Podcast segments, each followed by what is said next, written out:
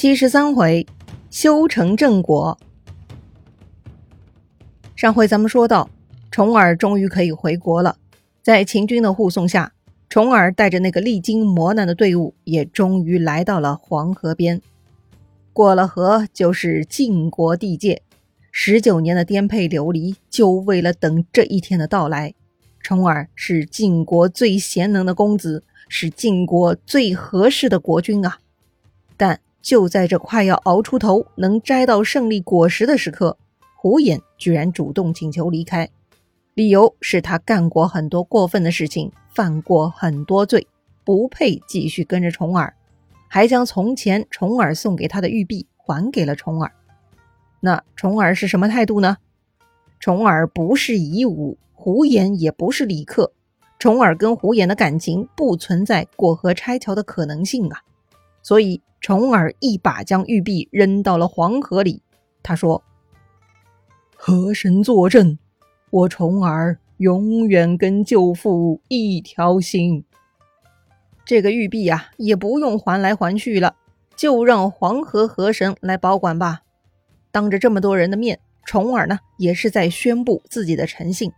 当臣子的害怕被卸磨杀驴，当主公的更需要笼络人心啊。这一番操作，一方面稳住了胡衍的心，胡衍兄弟啊，从此更死心塌地为重耳做事；另一方面呢，也感动到了其他人，也让其他犯过小错的人安心。这胡衍犯了大错都被赦免了，更何况自己那点小错呢？大家安心跟着公子重耳回去做大事吧。于是呢，重耳的队伍精神振奋，就渡过黄河了。看到秦国大军压境。加上原本晋国国内就有些人是向着重耳的，重耳这次回国呢很轻松。重耳的队伍长驱直入，各地纷纷投向重耳，表示臣服。不仅如此，连晋国的军队也在秦国的施压下纷纷倒戈，倒向了重耳，都被重耳给收服了。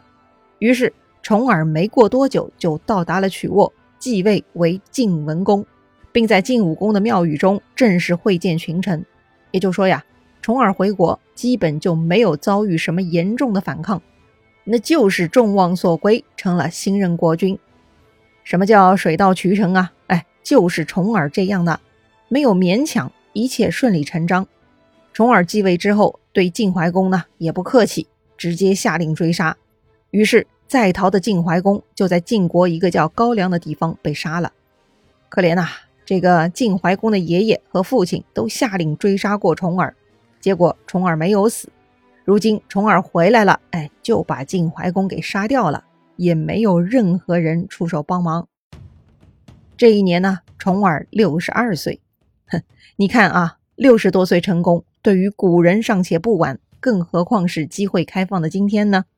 如果你现在还年轻，若有些不顺，也别着急啊，沉住气，继续修炼。二十岁成功不早，六十岁成功也不晚。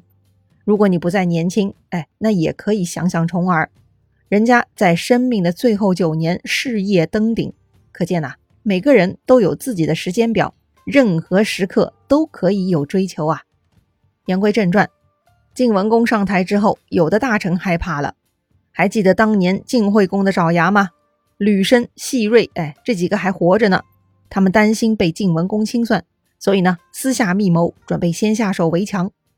怎么做呢？入宫刺杀吗？哼，这好像有些困难啊。这几个家伙就商议了，不如放把火，焚烧宫室，搞个火灾，烧死晋文公。不过呢，他们还没来得及实施这个计划，就被四人批给窥破了。还记得四人批吗？他就是那个连续奉晋献公、晋惠公之命，跑出去追杀重耳的家伙。这会儿重耳还没来得及处理他呢啊。要说呀，这个四人批呀，也是个有趣的人。他呢是个标准打工仔，哎，不论谁当老板，他呢都兢兢业业工作。说白了，他就是为了晋国国君而工作。哎，无论那个国君是谁，当他发现有人密谋要害现在的国君，四人批就不干了。他第一时间就跑去找晋文公，想报告这件事情。听说四人批求见，晋文公怒了，哼，这个混蛋！我还没来得及收拾他，他倒送上门来了。晋文公啊，派人谴责四人批，说蒲城那一次国君命令你过一个晚上抵达，你马上就到了啊。后来一次，惠公命令你过三个晚上抵达，你却过了两个晚上就到了。哎，即使有国君的命令，为何这么快呢？那只被割断的袖子还在呢，你还是走开吧。哈哈，还真是搞笑啊！原来呀，晋文公生气的是这个四人批动作太快了，哎，比国君的命令还要快，真是太过分了。但是呢，四人批非常淡定，他答复说呀：“小臣原来认为国君回国之后已经了解情况了，要是还没有，那还将会遇到灾祸。作为臣子，执行国君的命令只有一心一意，这是自古以来的规矩。为国君办事，除掉他讨厌的，不需要考虑其他，只需要集中自己精神力量。”齐桓公把射钩的事都放在一边，而让管仲辅佐他。国君如果不能像齐桓公那样做，我自己会走，不必国君下令。反正离开的人很多，也不差我一个受过宫刑的小臣呐。哎呦，这个四人批很会说话呀，居然把齐桓公、管仲的典故也搬出来了哈。确实，齐桓公没有记恨管仲射过自己那一箭，还重用了管仲。此事呢，已被传为美谈。按照那个标准，四人批也不过分呢。之所以曾经伤害晋文公，那只是工作需要，立场不同而已。至少四人批忠于国君这一点是没有错的。果然呢，他这番话起作用了。晋文公听了之后，就接待了四人批。于是呢，四人批便把吕生他们的密谋告诉了晋文公。看吧，得饶人处且饶人哈，原谅了当年追杀自己的杀手。换来了如今的保命消息，哎，太值得了！得知了这个消息，晋文公将计就计，哎，就在放火的那天晚上，晋文公跑出宫外，秘密的跟秦穆公在王城见面，说了这事儿。接着呢，双方一番商议，就定下了计策。当天晚上，晋文公的宫殿起火了，看火势烧得很旺，估计晋文公逃不走了。吕生他们呢，就大胆摸入宫内，可是进去以后却发现晋文公不在。哎，难道晋文公害怕逃走了？啊，如果逃走，必然向西喽。于是呢，这些家伙就一路向西，找到了黄河边上。哎，这就对了，秦穆公正带人埋伏在黄河边上呢。哎，就等吕生这些家伙过来。于是啊，就这样，秦穆公三下五除二就帮晋文公解决了这些祸患了。哎呀，说起来呢，秦穆公为晋文公还真是做了不少事儿哈。吕生这些人原本在晋国呢，也是枝繁叶茂的家族。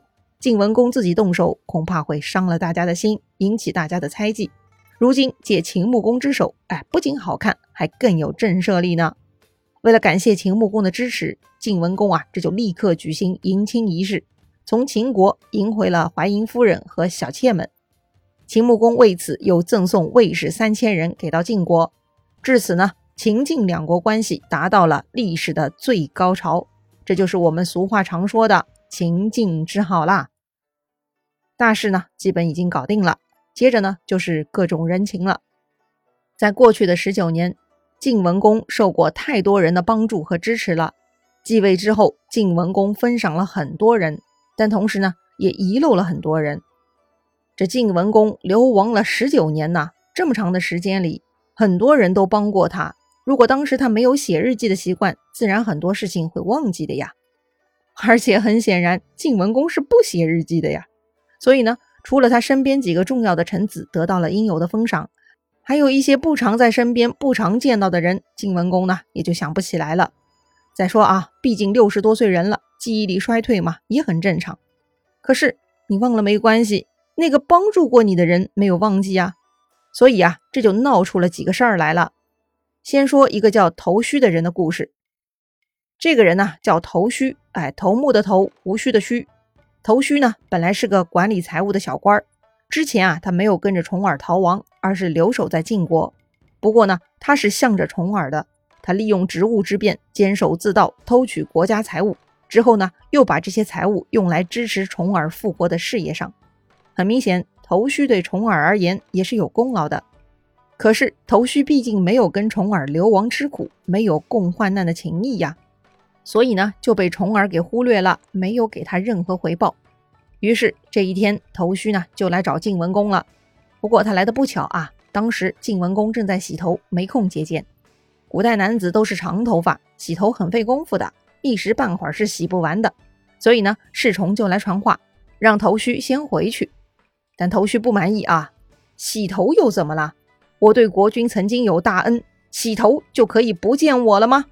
于是呢，头须就对传话的人说了：“洗头的时候，心是倒过来的，心到了，意图便倒过来了，难怪我不能被接见了。留在国内是为了守住国家，跟随在外是牵马跑腿仆人，两者都是为了国君效力，都一样啊，何必认定留在国内的人有罪呢？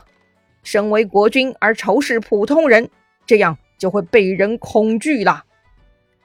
他这话啥意思呀？头绪啊，这就是在表达自己的功劳啊！怎么只看到那些跟着流亡的人牵马跑腿的功劳，却忽略我这个守卫家园之功呢？哎，头绪还顺带恐吓一下晋文公：如果晋文公仇视普通人，会吓到百姓，人心就不能归附啦。侍从呢，不敢怠慢，又把这些话报告给了晋文公。晋文公一听，立刻反省。确实不应该计较头须没有跟从自己，还得放眼将来才对。于是呢，晋文公立马就接见了头须。哎，有些版本的故事说呀，晋文公立刻醒悟，一把抓着还湿漉漉的头发，就冲出去接见了这个头须了。晋文公这个领导啊，知错就改也是好事儿啊。这个故事呢，对于领导者而言还是颇有启示的。激励部下不仅仅是眼前这个人，还得考虑他的影响面呢。看上去啊，这个晋文公欠人情太多了。现在虽贵为国君，要还到位还真是不容易。那么其他人还得到什么好处呢？晋文公还出现了什么纰漏呢？